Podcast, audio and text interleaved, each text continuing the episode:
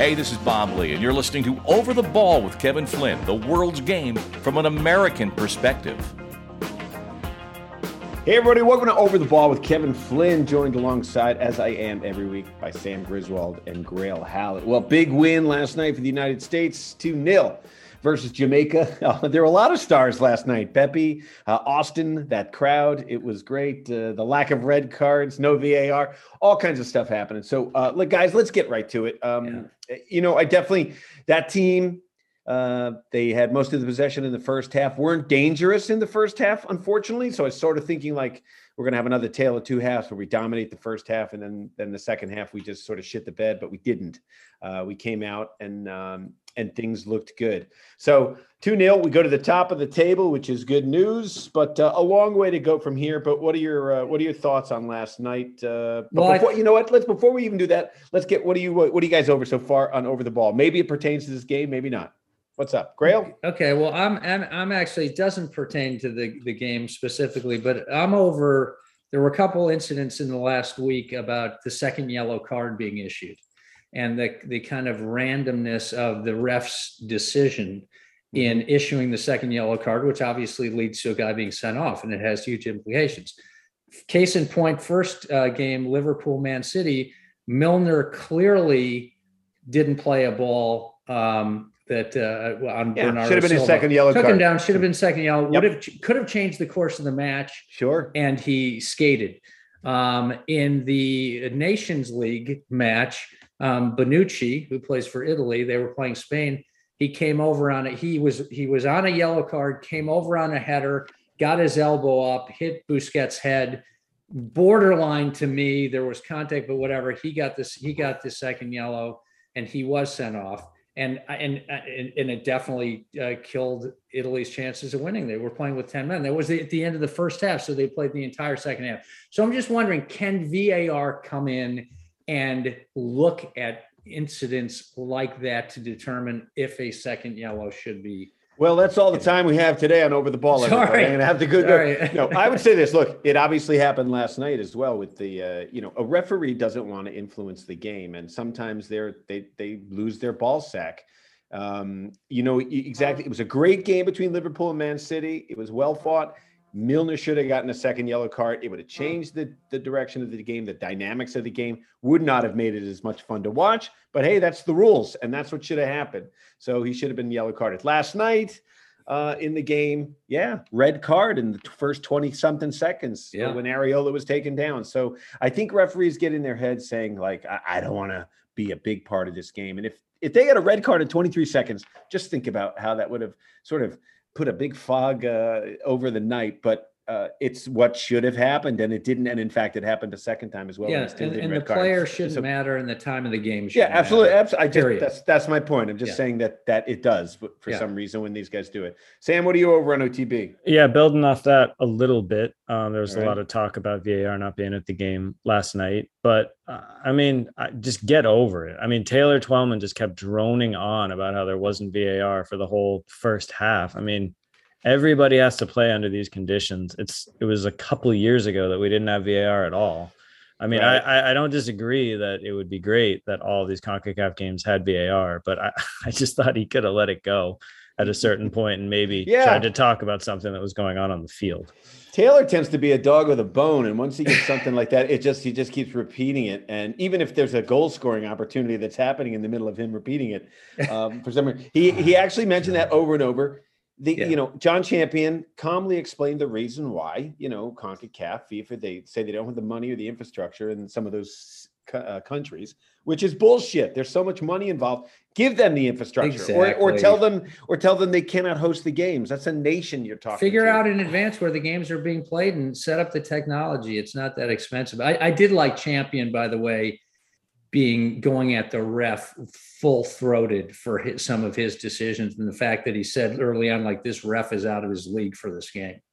All right. Yeah. So that's, that's back to your first, what you're yeah. over. Um, but I think, you know, as Taylor said that over and over, and it's frustrating because John Champion did provide the answer as to why. Yeah. yeah and so let it go at this point. You're just annoying us at this point. um, and then uh, to use the term mind boggling, five times in the first 20 minutes.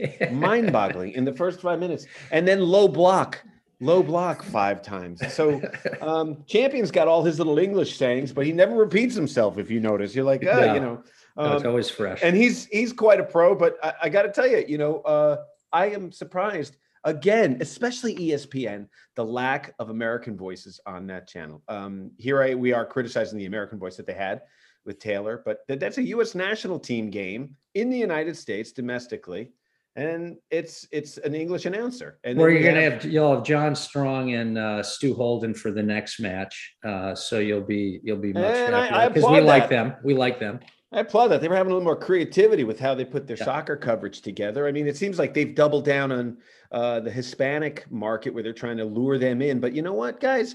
Univision and, and what, what you know, they're, they're the ones who, you know, the Spanish speaking population will watch those games for the most part. Um, you know, so we have that Herculez Gomez for a while. Sebastian doing, Salazar.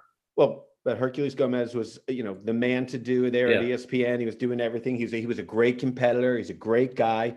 I get it, but um, they give these guys former national team players a shot, and they give them a couple of years, or you know, one and done, or two, three and done. Um, no consistency. We already have to look in all kinds of different places to watch the games. It's like playing, um, you know, I don't know what is like playing, but you're trying to figure out. It's like playing that that magic eight ball. You're like, where's the game tonight? It's Stratego. Yeah, mm. and then you know, I'm traveling so much right now that uh, I'm scared I can't watch the game. I'm like, I get to a hotel room or or you know a guest house, and I'm like, fuck, man, Paramount Plus, CBS, uh, ESPN, ESPN two, the ESPN Plus. It's like after a while, you're like, fuck give me a break. so. Yeah, I mean, th- this to me is such a it's a really tough call because I love John Champion as a commentator. I think he's probably the best there is. Yeah. Uh, and we are bashing Taylor, and um, you know, I have even more comments about him later on for the show.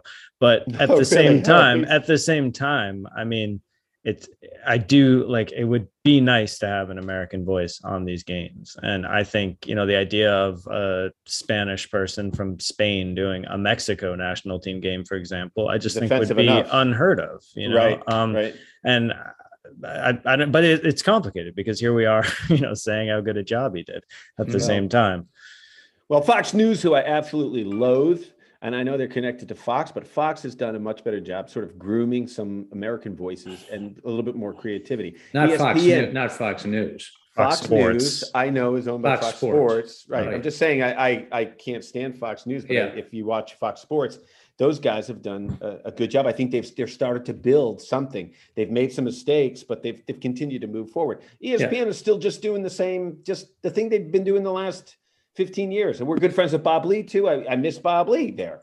Mm-hmm. Um, you know, and I know with with Sebastian, I always talk about him, you know, pronouncing the Spanish words. Well, why not the French ones? Why not say everything in a Jamaican accent last night uh, to just give it the the the uh, um, the, the, pure sounding name, um, the pure sounding voice. So it's sort of like uh, Jermaine Jones. Are you kidding me? Yeah. Jesus Christ! I thought I thought Casey was pretty good. Casey's always good. Casey's yeah. steady. Yeah. yeah. But it feels like, you know, Casey, it's almost like my argument with Alexi Lalas. Alexi, who I think is good because he always says something controversial. He always says what his opinion is, whether it's popular or not. He always takes the heat.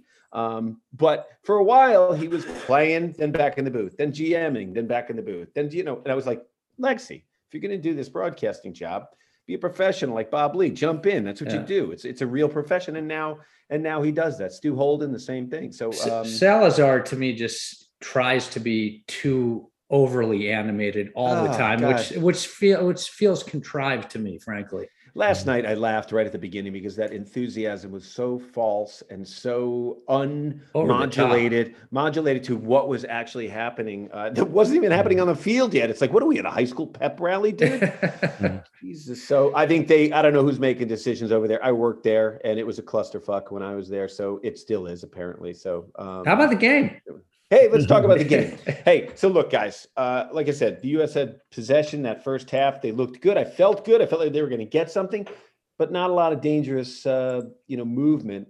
Um, good early. I thought good early, and then yeah, kind of the first ten minutes for sure. The, yeah, the trend, which has been in every one of these matches, to me is looking really good early, and then like the last 15, 20 minutes, they fall out of it. Oh, guys, I just want to make one more yeah. thing to go back to our other point about broadcasters. This guy Sam Borden, who's a journalist, Borden. I liked that Yeah, I like that. He did a good job. I mean, that's what I want. I want Yeah. Mhm. somebody who knows the game, who writes about the game, is a professional at what he does. And that's why Grant Wahl was good. Grant you know, was Grant, great. You know, Grant I was mean- great because like Grant always like broke new news. He was, you know, not worried about what the players would think of him, not worried about what the locker room thought of him. Uh, these guys are reporting facts. And I thought that was a good start yesterday. So Yeah. we got to give props to Sam. Not you, Okay. not Griswold. Yeah, no.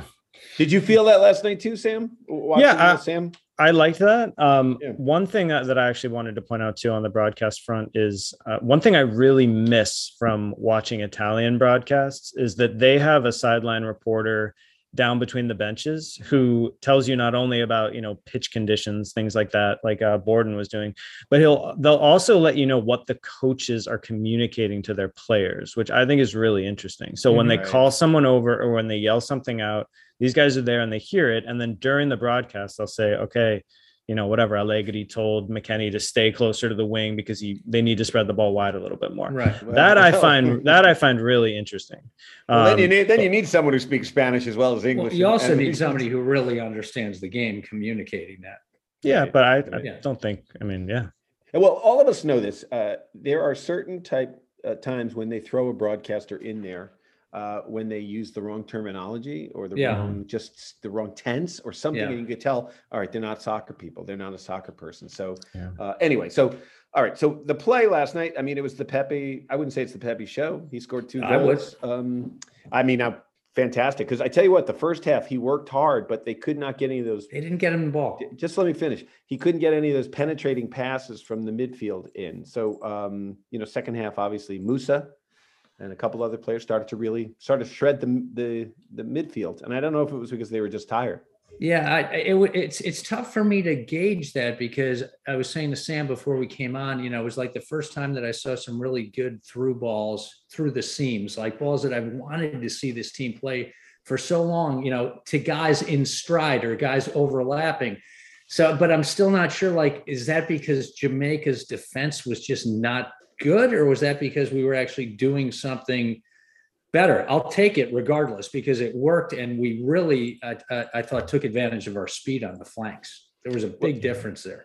Sam, Yeah, well, I think without Pulisic, the team is like the midfielders are required to be a little bit more incisive, which I like. And I thought, again, you're right, Grayle. It's really hard to draw any conclusions against a team like Jamaica is currently, you know, in last place with one point in the qualifying.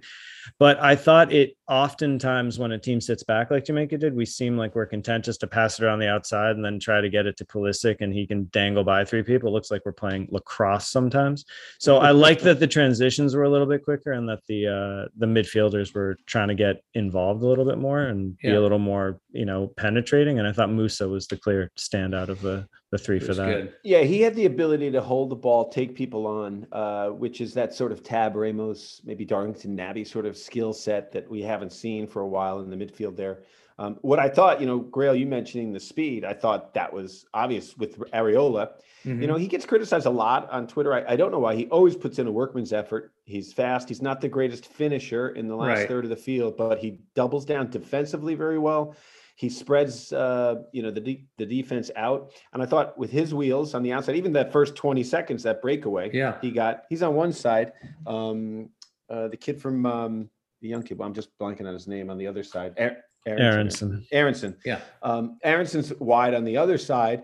Uh, Robinson was making those dashing runs up the sides as well as Dest. So the outsides really were were stretching things out and widening things out. And um, but like you said, the first half they didn't quite get some of those penetrating balls. And I think And, and and we did. I, I felt like we did have a lot of time with the ball on numerous occasions. Where I just think against a different opponent, we're going to be really, you know, pressured a lot more. So that'll be telling. But you know, just getting back to Pepi quickly, any number, you know, the two chances that he took, uh, based on the other guys I've seen in that position, I don't think they would have taken those chances. And like any good striker, he doesn't have to do anything for periods of time. Just come in and score goals when he's got the chances. And we have not done that.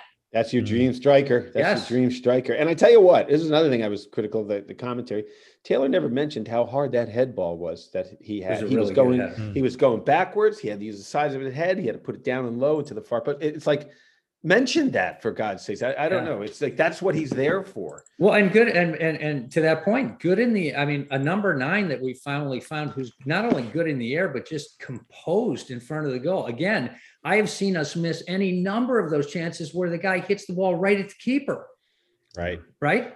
I talked to a friend of mine in Dallas who said um, you know, he had watched Pepi early when he was uh, 16 years old and said the kid is a killer in the box, just an absolute yeah. killer in the box. So we've all played with those guys. Sometimes they're frustrating because they don't get goal side or they don't work too hard off the ball, but they finish and they're a hero. Oh and you're God. like working your ass off in the midfield and you're like, well, God damn it, you know, uh, you know, but who cares when you get a ball in there? Pepi, not that way. He worked really hard the first half um, they played the ball well. What was it? An 18 year old to a 19 year old to a 20 year old to an 18 year old. It was well. He also pointed. I don't know if you noticed it on the Aaronson pass. Pepi coming down the middle pointed ahead to the spot where he wanted the ball, and Aaronson mm-hmm. put it to him on a silver platter. But I mean, he's got the presence of mind to know where to go. And by the way, staying on side, which is not. I mean, we have we've had any number of guys play up there who can't stay on side. So yeah, the whole package. Lukaku, he's off all the time, but um, so, hey, I wanted to ask you this, Sam.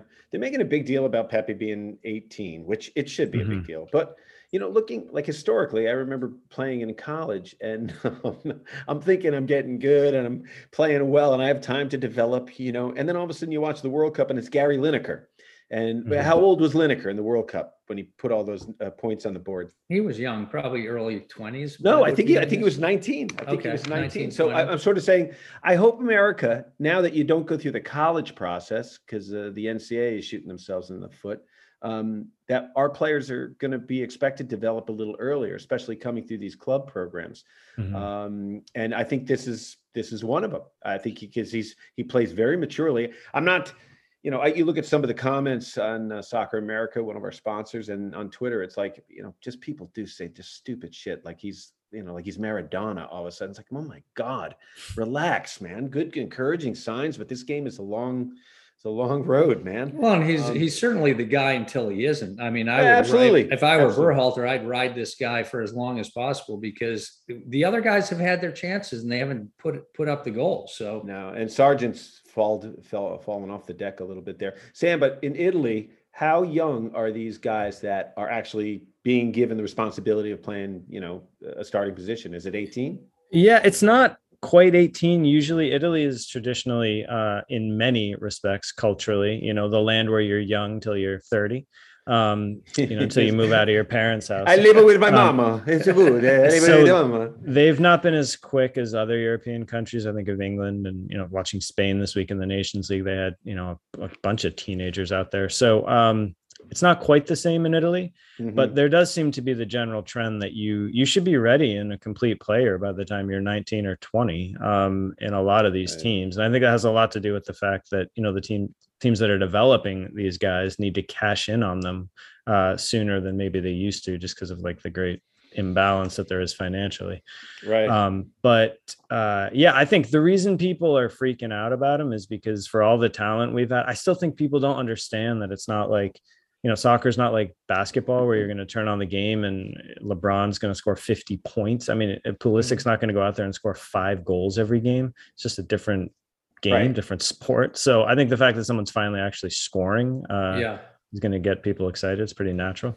I, I, think it's the single most important and single most elusive thing to have on any soccer team is a goal scorer up top. It, it changes everything. Right, right. Changes. the whole. Well, you win games where, you know, yeah. even though you have possession, you might not win. Even though you have great opportunities, you don't win. But we all know those guys we played with him and they're a rarity. It's the ability to finish. You give him a half chance. Like, look, you know, Pepi finished, I would say a chance and a half chance there that he finished, right? Yeah. So, and that was all of a sudden we see him. Zardes comes in, was really lively, was moving, things were positive, but he had a couple of half chances that yeah. he did not quite finish. And I like Gyasi Zardes, uh, good guy, good good player. He's done well for the the national team, but maybe just not that class, you know, that, no. that we're looking for. The, the other thing, guys, that I think is very encouraging is this team is very young. They also seem like they're having a really good time. Right. And there's competition. And when you're all part of the whole, meaning they're all getting a chance to play and and uh, participate and actually uh, offer up their services at different times when different configurations are needed, or you know, with all the different games that are being played. And I think that's the healthiest thing that I've seen so far is that there is a good, healthy competition there.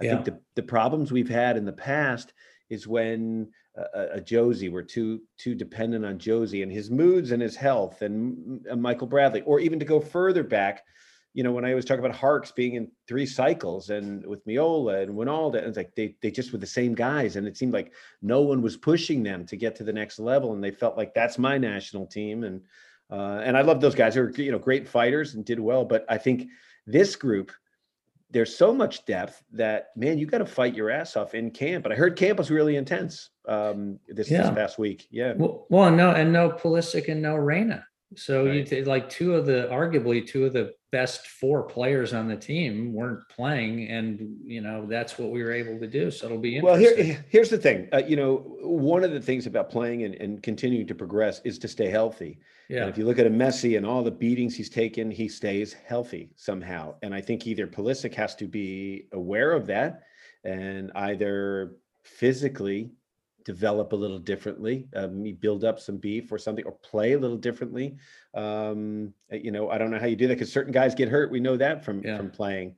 Uh, and you know, so uh, boy, we're like Christian who this morning because Mhm. you know he's a great player and he's a you know a great um, warrior for this national team. But if you continue to get hurt, uh, this is what happens. It's the Lou Gehrig thing we talked about it last week. Same thing with Zach Steffen. I mean, he's not playing at Man City, and that's now Matt Turner's position. So he's Mhm. got to come out big time if he wants to be the starting keeper um, down the line.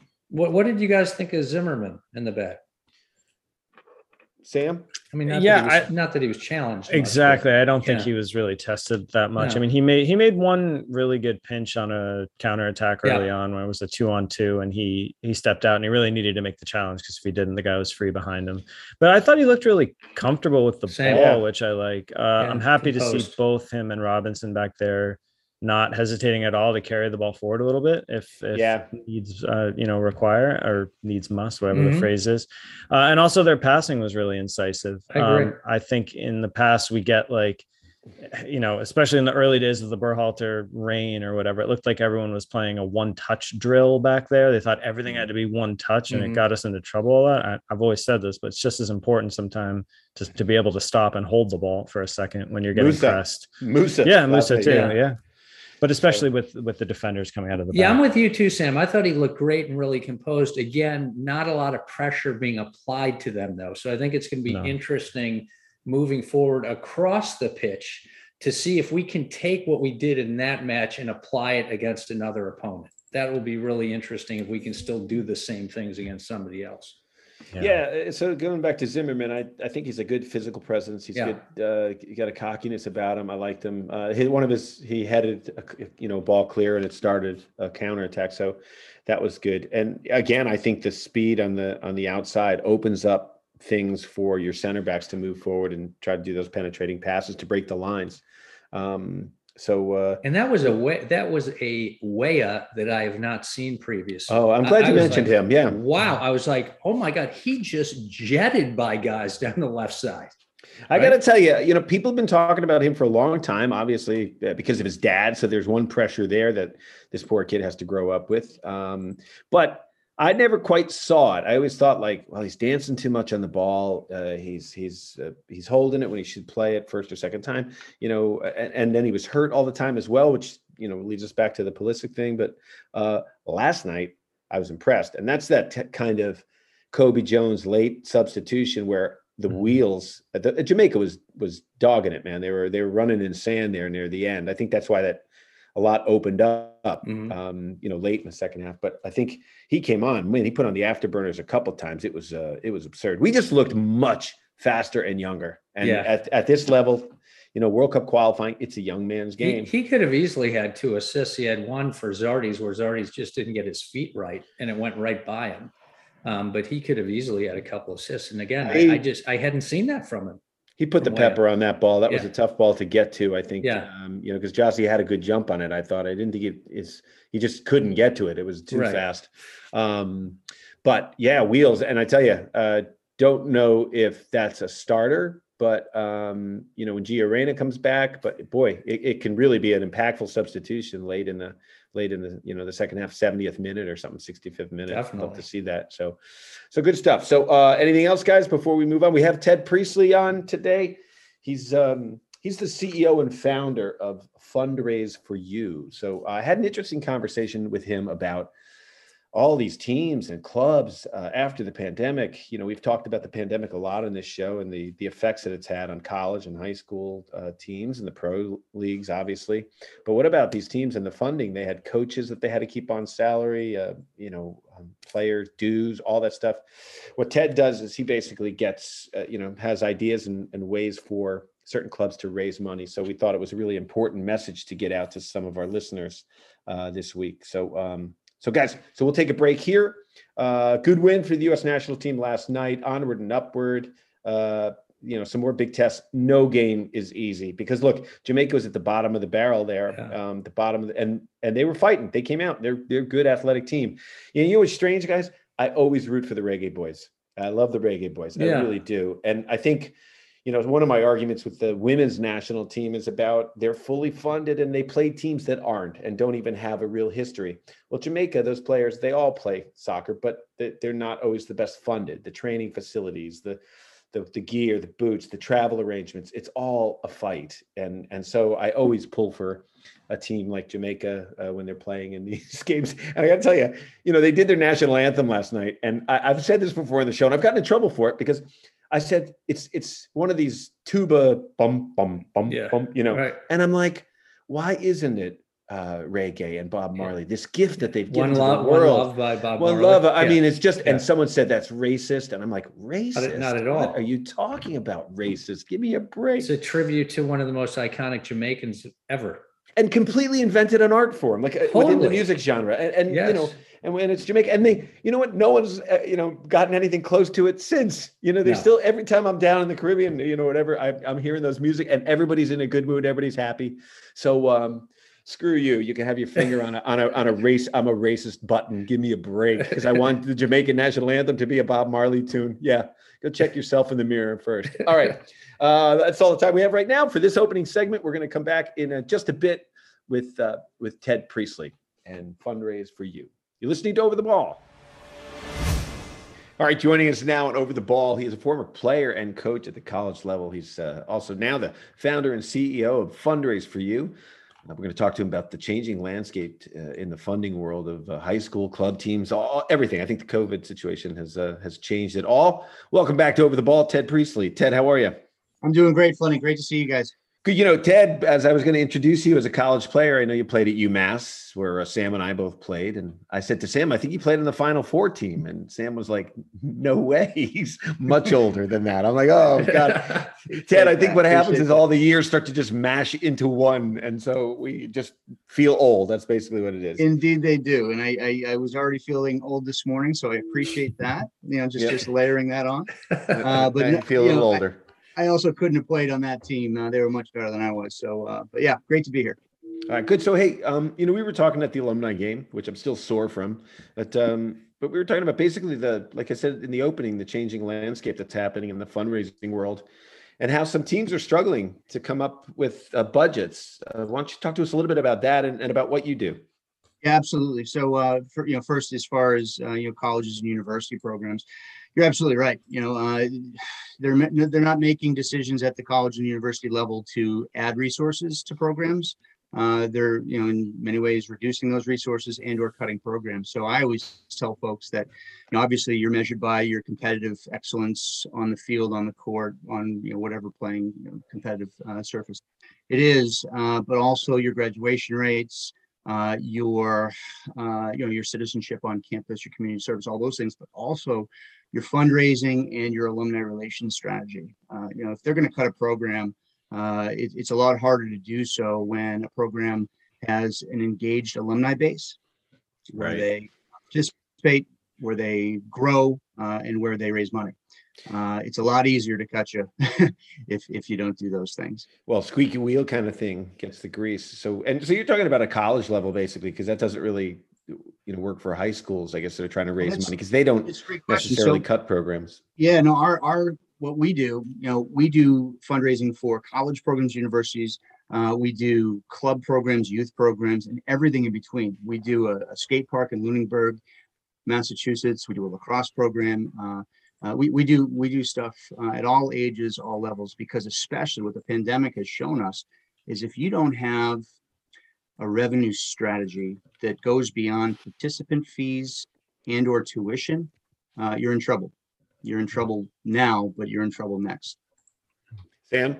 Yeah, Ted, good to see you again. Uh, I'm curious in terms of soccer, you know, how, how, does it differ from other sports that you fundraise for, if indeed it does? Is it, you know, harder or easier to get people into soccer? Has it kind of become trendy or, uh, you know, what are, yeah, what are the differences basically? As far as fundraising? Yes. Yeah. So Sam, it's a great question. Uh, soccer, in many ways, is um, more evolved uh, than many other youth sports in terms of having that culture of philanthropy built into uh, the especially club soccer landscape. Uh, but you see it in high school as well. But um, they're they're much more in tune with, and maybe it's because the jerseys. You know, you see jerseys when you turn on the television. There's usually sponsorships, and a lot of times people will look at. I always you remember the Bad News Bears and Chico's bail bonds. You know, we wouldn't know yeah. Chico's bail bonds if it wasn't know, the back of that jersey. So Tatum it's, O'Neal. That's all I remember from that right. one. So it's it's opportunity exactly. It's opportunities like that where you you say, well, if that works there, uh, like I have a photo on my on my website. It's uh, it's uh, Fundraise4U.net uh, of of our little town futsal team that I coached. Like I was the town dad, but I happen to have this background and this expertise. So it's everything's sponsored. You know, we got a great Adidas kit. We've got this, you know, coffee design and build. You know, sponsor on the front. Um, that's sort of what people see in soccer. You know, they mm-hmm. see, gosh, maybe we should be doing that because obviously the rising costs of doing business, they are what they are. Professional coaches, facilities, etc. Uh, those are rising costs, and, and those are legitimate rising costs. However, how, you know who pays for those yeah right? but what's changed what's changed ted because i think as soccer people, we know that we've always had to really scrounge for for anything to be, you know, uh, sort of noticed by a program, or uh, you know, whether it's in a high school or a club team afterwards. We were always trying to raise money early. Um, it seemed like baseball, basketball, football were always sort of better funded, but it seems like the landscape has changed in the sense that you know, even like with summer camps, used to be a huge business. These soccer summer camps, and now they've kind of gone away, and uh, that's an infrastructure that's sort of gone. But now we have this, all these these teams that need money yeah. and you're saying they're making their money on their membership fees but then the quarantine thing happened. So that's what two years without membership fees or how's that work? Well for some of them it depends on where you were in the country but but certainly there was a period there where clubs uh, were not sports clubs of all sports were not uh, receiving uh, income. And you know how do i pay my coaches? How do we you know pay the mortgage on the facility that we own? Mm-hmm. how do we you know this and this uh, so uh, many of those folks did not have corporate sponsors, uh, you know, attached to the club. Uh, and, and again, you know, so there, there was kind of that plan B. There was no plan B. It was you know, mainly uh, reliant on what came in for participant fees. All right. So that's where you kind of come in with the fundraising. Uh, Grayle? Ted, great having you. Thanks for joining us. Um, I like to think of myself as an engaged college soccer alum. Mm-hmm. And uh, I've always felt that the uh, the alumni network was kind of underutilized in terms of uh, you know a fundraising tool. And I'm just curious, you know, what are the various initiatives you recommend um, in terms of stimulating interest in donations within sure. that uh, really that that key group of people that can make yeah, a difference? It's a great question, Grayle. Um, you know, we could use our UMass, uh, you know, alumni uh, network as a, as a perfect example. Uh, seven years ago, we got together for our alumni game, and there were five of us kicking a ball around on Rudd Field, and we just looked at each other and just said, "This yeah. absolutely sucks." And you know, because we just, you know, our our coaching staff had always been traditionally each, you know, coaching staff. You know, I played for Sam Koch.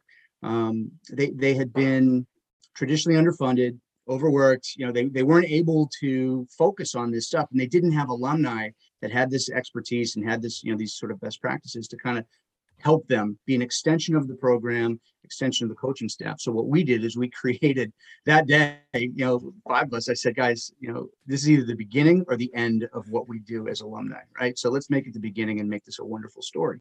So we created an alumni leadership team where we brought together different, you know, five at the time and then soon to be 10 and now it's uh, it's it's 12 alumni from different age groups that they could reach up, they could reach down to older and younger, uh, you know, contemporaries um, to to generate, you know, that the you know that that you know that critical mass. You wanted uh, three things from them. Number one was to give at a meaningful level, you know, uh, in terms of donations, whatever that meaningful level would be. Second thing is uh, partic- participate, i.e., show up. You know, and we have quarterly meetings and such. Uh, and then the third thing is recruit. You know, reach out to your friends via text or however you do it, but just make sure we get folks, you know, to our alumni stuff. So you fast forward seven years later, our giving way back then was thirty-three thousand dollars a year. This past year, we were close to hundred thousand uh, dollars as a program, even through a pandemic. I mean, that's a pretty remarkable uh, increase. But also, you look at our five guys, you know, uh, in the middle of Rudd Field seven years ago. This year, we we're at forty-five. You know, so it's best practices, right? So, so mm-hmm. things like that. We've done alumni mentoring nights uh, where you know Flinny was a, a, the MC of the first one, uh, where you bring back alumni from different walks of life to share their experiences with the current squad.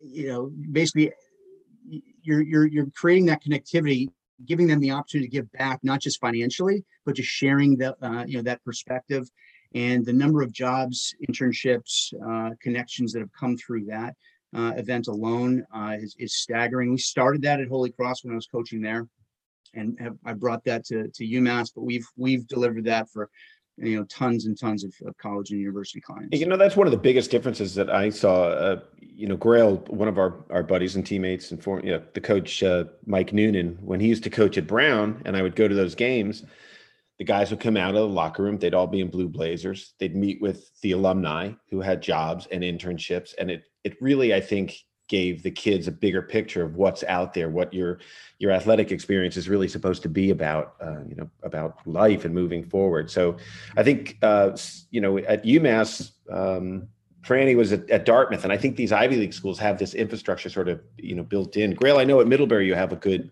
yeah, uh, you know, alumni group too that's together. Um, mm-hmm. So uh, yeah, it's it's hugely important, and I think if it's built into a, a university, it's it's uh, easier to maintain once it gets going. You know? Absolutely, and it and it, uh, it it adds to so much. You know, when you're sitting there trying to decide between like schools, your similar schools, okay, you know, UMass. Okay, what do those next 40 years look like after these four years? Well, here's the role of our alumni, and here's what we are, and here's how we turn that page from being an undergraduate to a, uh, an alum uh, and an engaged one. It's it's just awesome. You know, it's uh, just, you know, it's a recruiting event. You talk about the event that I emceed. I'm up there, sort of doing like in a stand up sort of way. The kids were so serious; they they wanted to hear from the financial people. The you know, I was like, wow, these kids, you know, just not just want to be entertained, but they want to be like sort of educated. I was like, go figure. Very different than my day. Uh, Sam.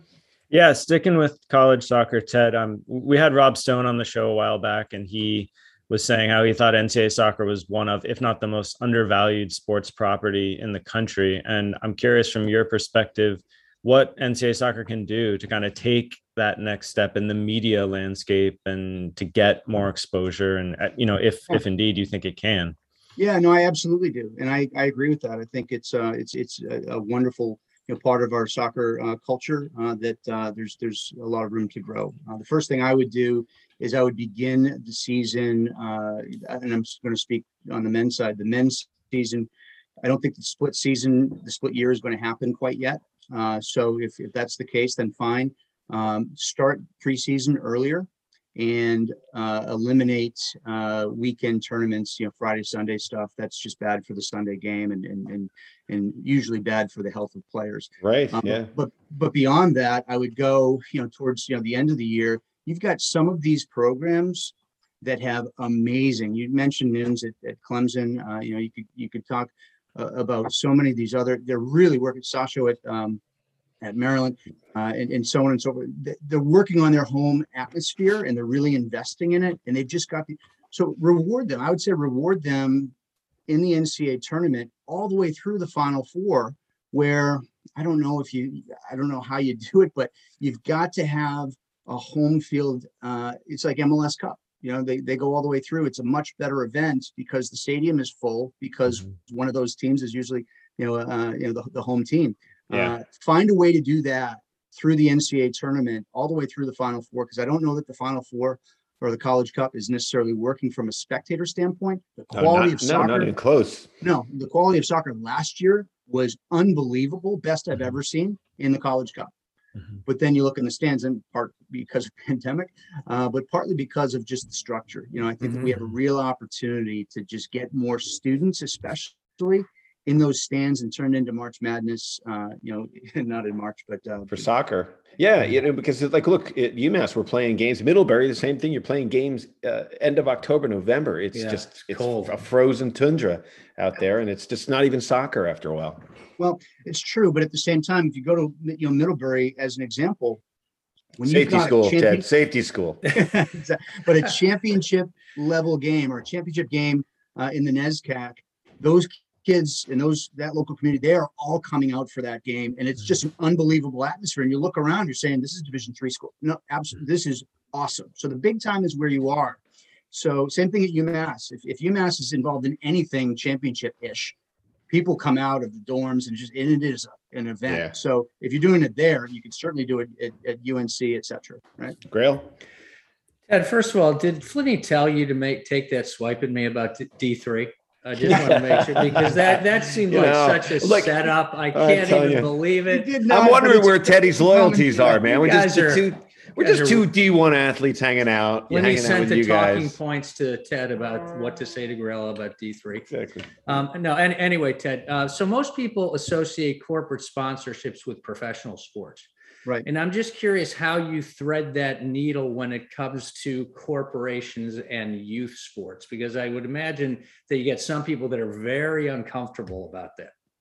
Sure. So uh, you, you first look at it and say, you know, corporate sponsorship versus corporate philanthropy. Philanthropy is all right. We care about your mission, and we have a you know, corporate social responsibility arm that fits into the mission of your club. So we're going to support that way. Sponsorship is how can the property, i.e., the organization, the association whom we represent, how can they help the sponsor sell more stuff, make more money, you know, and, and increase you know, commercial, uh, or increase their operation commercially.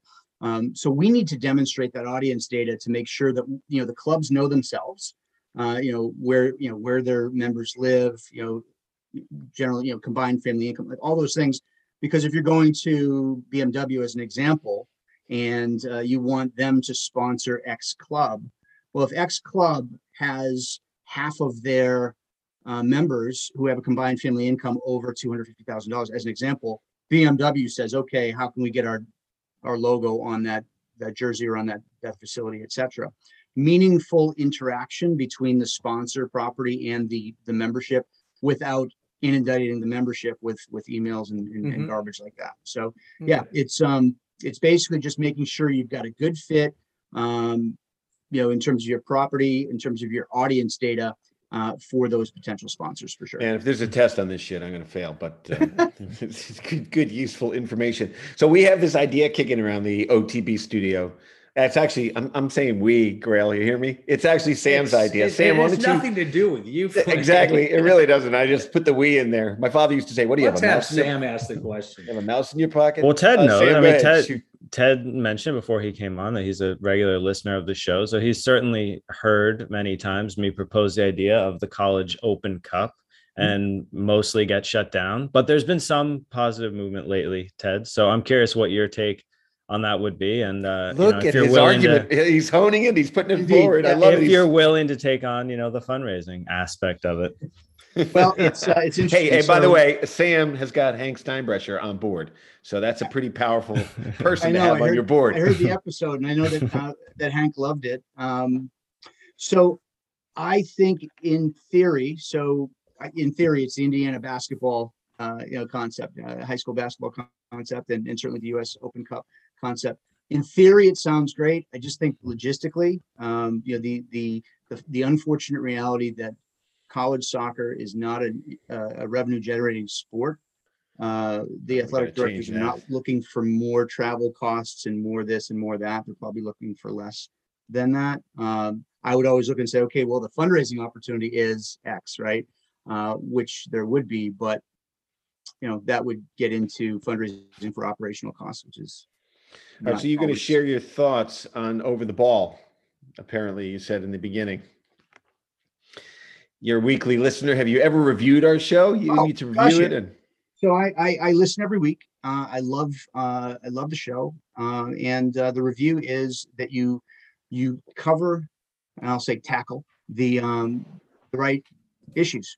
And um, I, I really think it's always a thought. I love that you guys don't agree on much and come at it from different uh, perspectives um, because I think that's how we get better. Um, but uh, but it's it's critical thinking Well, 101 here. Yeah. well, Grayle and Sam make fun of me because English is not my bestest language at times. and uh, we- yeah, we, There's just plenty of pronouncing names of players is a struggle. Oh, It's- and so and so you know you got to weigh in on that one, Ted. Uh, Sebastian Salazar, uh, bullshit to use the Spanish accent when doing the Spanish words, or Oh, Uh, Or should he do the Russian accent when he's It's doing- unbelievable. the Bulgarian name, the Spanish name, everything. I, I I usually stay you know stay out of these ones. But oh, uh, that's why you're a smart man. What, Stay out what, of what I will say, what I will say is that um, you know I've I've I've got uh, you know plenty of my former players uh, are, are you know Spanish speaking or uh, you know other other language speaking um, as their as their first language. So I would expect them to probably you know pronounce something the way that they're used to pronouncing it. So instead of Mexico, it would be Mexico. Oh, okay, Sure. very good. You're gonna run for political office. You're, pretty you're gonna I Ted. would keep going say down in- that in- trail. one of the things, and, and you guys had asked about, you know, the pandemic and just, just briefly on this, um, uh, you know, people, are we raising money during the pandemic? Are, are we raising money post-pandemic? Is it the appropriate time? The resounding answer, folks, is yes. You know, Right. we, we are, I'm, I'm busier than I've ever been right now, uh, partly because, uh, you know, it, people are trying to turn that page and just get to that next, you know, that next level with, you know, getting back on track. Uh, you know, the PPP loans, you know, served, you know, their purpose for a point. Now it's like, what are the lessons learned uh, by these clubs and organizations? Uh, and across the board, they're saying, you know, if, if we could do a crowdfunding campaign like our friends and family campaign uh, for us, uh, you know, how do we do that? How do we make it work? As long as there's alignment within the club and the organization that they say, we are committed to fundraising, and then everybody all the way through that chain of command into the, you know, the players and, the parents, because ultimately they're the ones uh, helping with it. Um, as long as there's alignment, it's it's just an awesome time to be doing it. Say, what have the clubs learned? Oh my God, with the pandemic, what has the country learned? What has the world learned? Really, all these uh, bigger issues. But I have found with the Nantucket Comedy Festival, fundraising was really good last year because people were aware that some of these programs had to continue uh, through difficult times. You know, we didn't have a we didn't have a festival two years in a row, and it was it's it's difficult. You know, to kind of Absolutely, and as long as you have what we call a noble cause, and a noble cause for youth, you know, players like our daughter went through this as a, as a field hockey player, you know, club, you know, field hockey, you know, what that means to your your personality and to your life and to Oh, how you define yourself, right? If if if you as a potential donor can help a child get back onto the field in a meaningful way and remove barriers to entry by making a donation, you do that today. If I had something, you know, for you today, each of you three would would make a gift today because you know that that was going to make a difference in the life of a young person. We're seeing that across the board. Yeah. Grail wouldn't. He's really cheap. I mean, Sam and I would throw something in. All right, hey Teddy, it's uh, you're doing some great work. I know you've uh, really helped out a couple of programs out there, and uh, you're on your way to doing a lot more with it. Um, something that everybody needs to sort of deal with right now in in this current economic environment and with the whole quarantine and everything. So we appreciate you coming in over the ball and sharing your views and all your expertise and insight. That's my pleasure. Thanks, and uh, great to see you guys. Y'all have a great day. All right, adios, Teddy Priestly. All right, good stuff. Talking to Ted Priestly. Look, man, this is a big concern with a lot of clubs and stuff right now. I know a lot of my buddies are coaches at clubs, and the funding's tough right now. It really is. So uh, that's a great way to. Well, even colleges too, Flinny, with budgets being cut, you know, coaches have to be creative because the soccer budget was never a big budget at any college I know. So, you know, Right. if they can raise money through alums and stuff, that's what they got to do.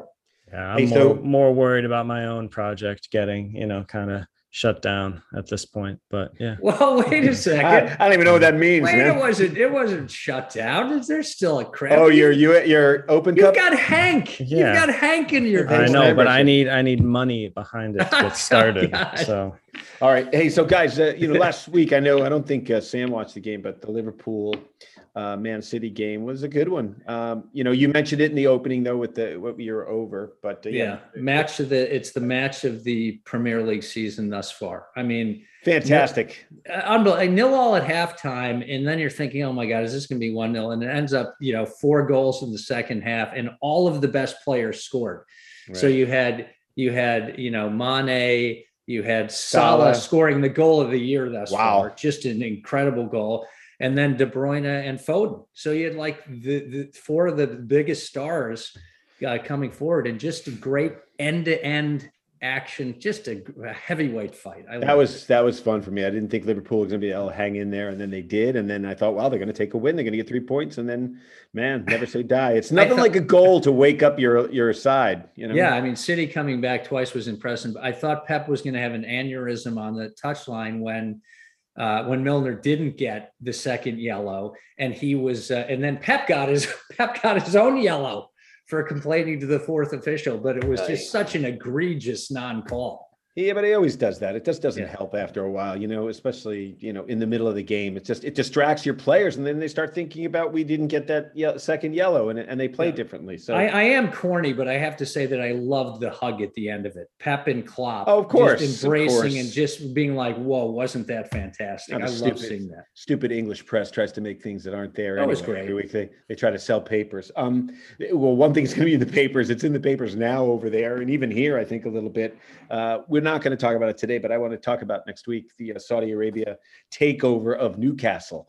Yeah, uh, you know, uh, by a murderer. Basically, we're, we're, we're, gonna we're gonna have a lot of stuff to talk about next Man, week. Is I can't it, believe they let that go through. It's I a really very polarizing decision. That's all I can say. As, as much as people hate Mike Ashley, the owner of the club for 13 years, I, I, don't be careful what you wish for. That's what all, all, I can say. Yeah, but that's the prince who had that guy beheaded and chopped up. I mean, and it's they have direct evidence of it. I think we like this is where I say like FIFA and governing bodies. It's like you don't have the balls. You don't think people have the balls to call a second yellow? How about the balls to call something like this when somebody's killed someone? Well, remember also that they've been pirating beIN's signal and and, and showing games illegally in, in the oh, in the um, in the kingdom. I'm talking about murder. You're talking about uh, no, stealing I'm just saying, cable. I'm just saying another reason to be concerned. All right, Nations League. Uh, what are your thoughts wow. on that, guys? Quickly before we go.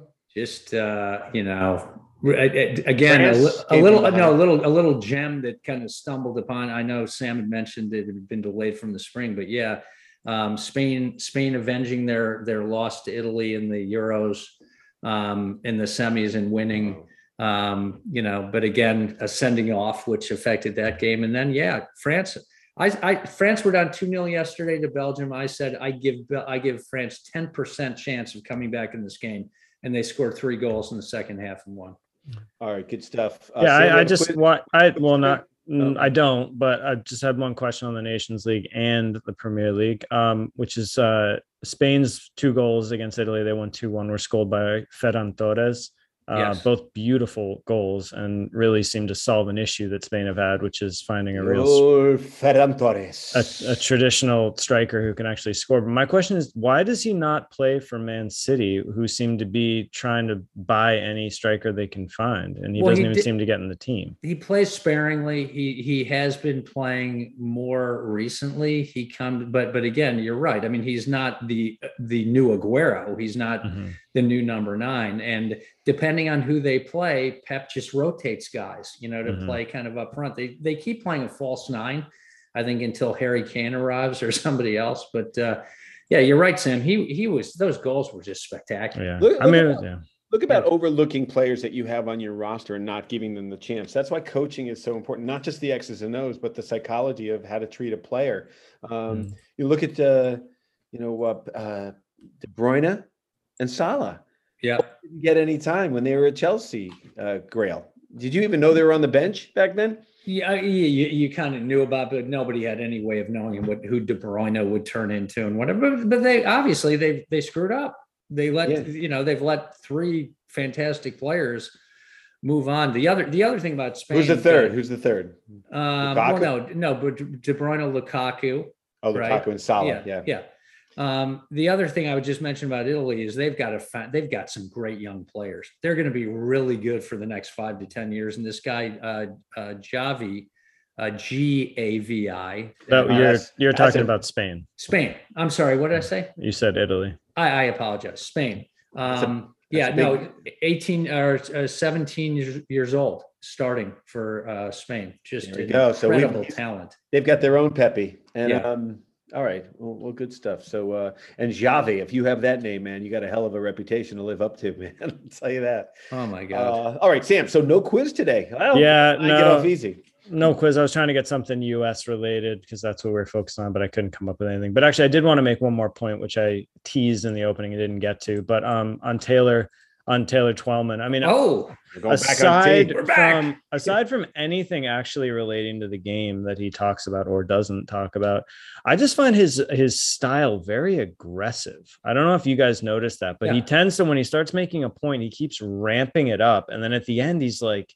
he's almost yelling like he's talked himself into it. He reminds me of coaches I've had who are very like nice guys, and then they're like, okay, like I need to get really angry right yeah. now, and like you're like, okay, this doesn't really seem like you're really behind this. But on the Pepi goal, for example, the first one, you know, he's describing the space he got into. He goes, you know, this is where I can hurt you. This is where I kill you and he just like ramps it up in a way that I find very odd, as if everything he says has to be like a hot take or something. It's uh, know, I, I, don't know if you guys noticed that. Mm-hmm. I I, th- I, think that you know part of the problem is because you watch the Premier League and it doesn't matter who's doing the the uh, the color on it they are they spice up the story they add to the story they are not the story and it seems like his stories try to be the main focus of what is going on it's like it doesn't pertain to always what's on the field in the moment mm-hmm. and the mm-hmm. stories go on too long and i think my one advice if anybody was given any advice over there at espn they don't want to listen to me i would imagine uh, but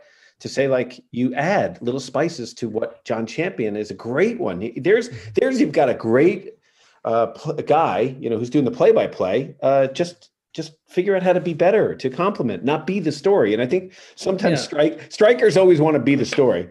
Well, well, I think also just a little more levity and humor. You listen to these other color guys, and they're they don't take the, they're they're all very good players, and they're very self-deprecating. Right. None of them mm-hmm. take themselves too seriously. They're very good at observing what's going on. Mm. But you're right, Sam Taylor. On, on, the VAR thing, I thought mm. Taylor was going to come through my TV. Yeah, it's a little much. And I think it also, you know, it doesn't help that he's alongside someone like Champion who's very measured and yeah. even keeled. I mean, it just they seem in kind of different worlds sometimes. But just the stories go on too long, and it's sort of it's just not, you know. And you're right about the self-deprecation, Grayle. Uh, those mm-hmm. all those players who did in the Premier yeah. League. Um, they're all great. They were great players, all national team players, and they always make fun of themselves. You know, it's yes. it's really and it's nice because it's like, well, I would have finished that one. They don't say that, or you no, know, they always say, he's got. I never you know, scored a goal, right? Or you know, like, yeah, I would have kicked him, or you know, I couldn't yeah. have caught him. I wasn't fast enough. So exactly. there's there's really a learning curve that has to be taking place that hasn't taken place yet. So I don't know um, if he's getting any advice, but um, and and less know, is and here, less is more. Less yeah, is but more. Here, here's the other thing I was going to say. You know one of the things about John Stewart uh, is that he can be really funny and really intense, and then he can mix them, and it's a rare quality. Taylor's very funny and he's very personable, and it's sometimes it just doesn't come across in the broadcast. So I hope it does because I like him. I like him yeah. a lot, you know. So, uh, well, we'll I think he plays that role at ESPN of being the very amped up guy because when they always, you know, have him on Sports Center to, to, to discuss an issue, and he'll just go ballistic. It's like it's right. time to bring on Taylor to go ballistic. Yeah, but you're not getting fired up for a 50-50 ball. You're reporting. Like I said, that, that sideline that sideline reporter yesterday, Sam, what is it, Borden? Borden? Sam Borden. Yeah. Yeah. So and yeah. who does he he writes for someone, right? Yeah, well he used to do, stuff forever. He used to write for SI. Yeah. Oh, okay. Yeah. So he's legit. So yeah. okay. Well, good guys. That's uh, all the complaints we have today on over the ball. Uh, I'd like to thank our guest, um, Ted Priestly, great guy, uh, was a good player in and of his day as well. And uh, now he's doing some great things for some great programs around the country. Because uh, as we know, as soccer people, we're not always on the um, on the top of the financial sheet. Uh, it's always a bottom line there. So uh, he's helping people keep things straight. All right, everybody. For Sam Griswold. And what's your name? Grayle Hallett. I'm Kevin Flynn. And we'll talk to you next time on OTB. We got another national team game coming up. So everybody keep watching. We'll talk about it. See you.